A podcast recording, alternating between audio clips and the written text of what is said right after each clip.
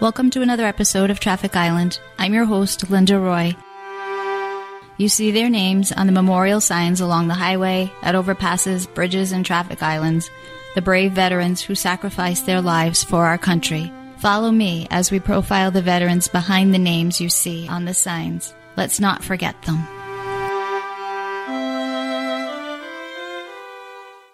George Evangelos Petistius was a 17 year old fresh faced kid in 1943 when he left New Bedford High School in his junior year to join the Navy. He was the son of Greek immigrants, Evangelos George and Olga Petistius. They lived at 397 Cedar Grove Street, New Bedford. He had two brothers, Arthur and James, and two sisters, Stella and Aphrodite. George enlisted in the Navy on February 26, 1943. Franklin D. Roosevelt was President of the United States.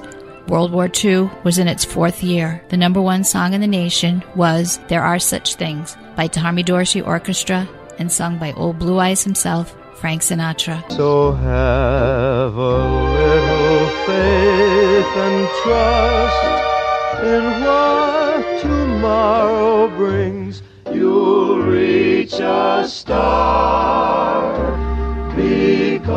because there are such things.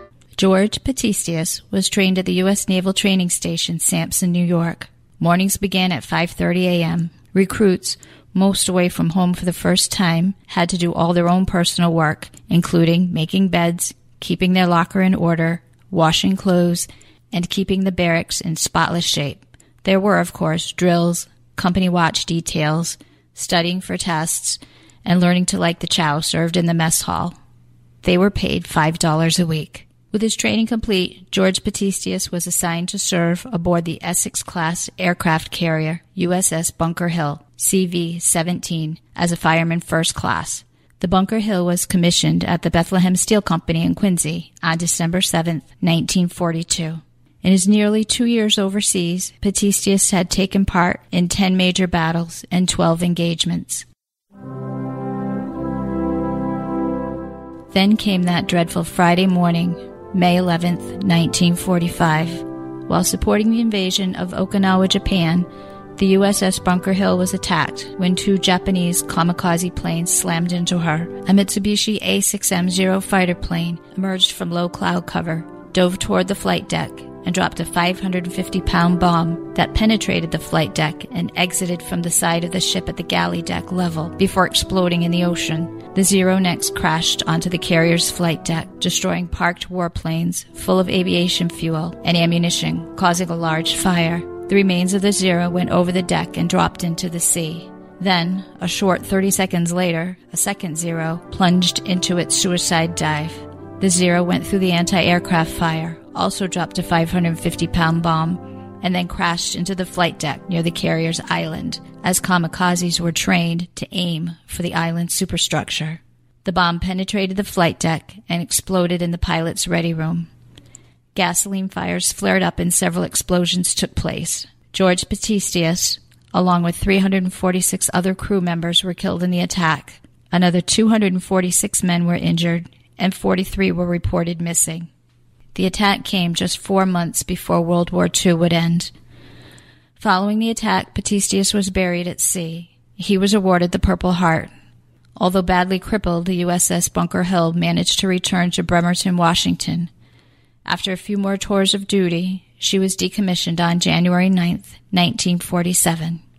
If you go to the Honolulu Memorial National Cemetery of the Pacific in Honolulu, Hawaii, you'll see George's name inscribed upon the tablets of the missing memorial.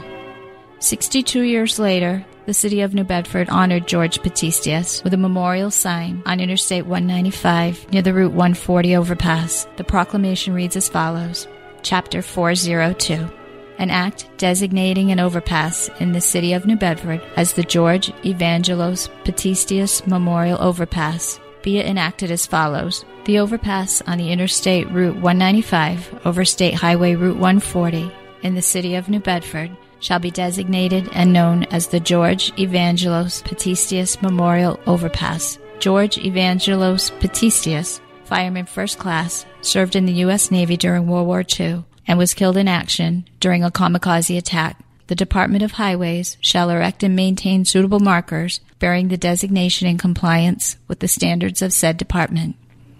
Approved December 31st, 2006.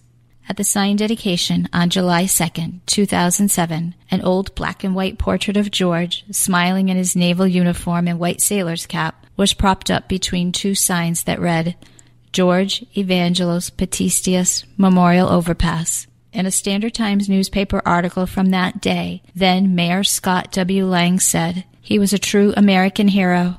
George went to war to protect us, and he gave his ultimate. He gave his life. In the same news article, James Petistius, George's brother, said, This is unbelievable. The whole family is so grateful. It goes to show that no matter how many years go by, the memory of the sacrifice they made never dies. A veteran himself, James Petistius served in the Navy for five years during the Korean War. His older brother's death was far from a deterrent. Nephew Kenneth George Montero, who led the effort to have his uncle honored, choked with emotion as he addressed the gathering at the sign dedication. I had the idea, the dream, he said. As traffic races along Interstate 195 through New Bedford, motorists will see the landmark Old Glory Tower as they pass over the Route 18 overpass, and they will see the American flag perched at the top of the tower. The late Joseph Theodore, a World War II veteran and Purple Heart recipient, began the practice of flying veterans' flags above the Old Glory Tower back in 1968. Over the years, the flags of servicemen are flown in their honor. In May 1995, the servicemen's flag flying from the Old Glory Tower flew in honor of George E. Petistius. Fireman First Class George Evangelos Petistius, service number 761 7918, born January 10, 1926 died May 11, 1945. He was 19 years old. Fireman First Class Petistius, thank you for your service.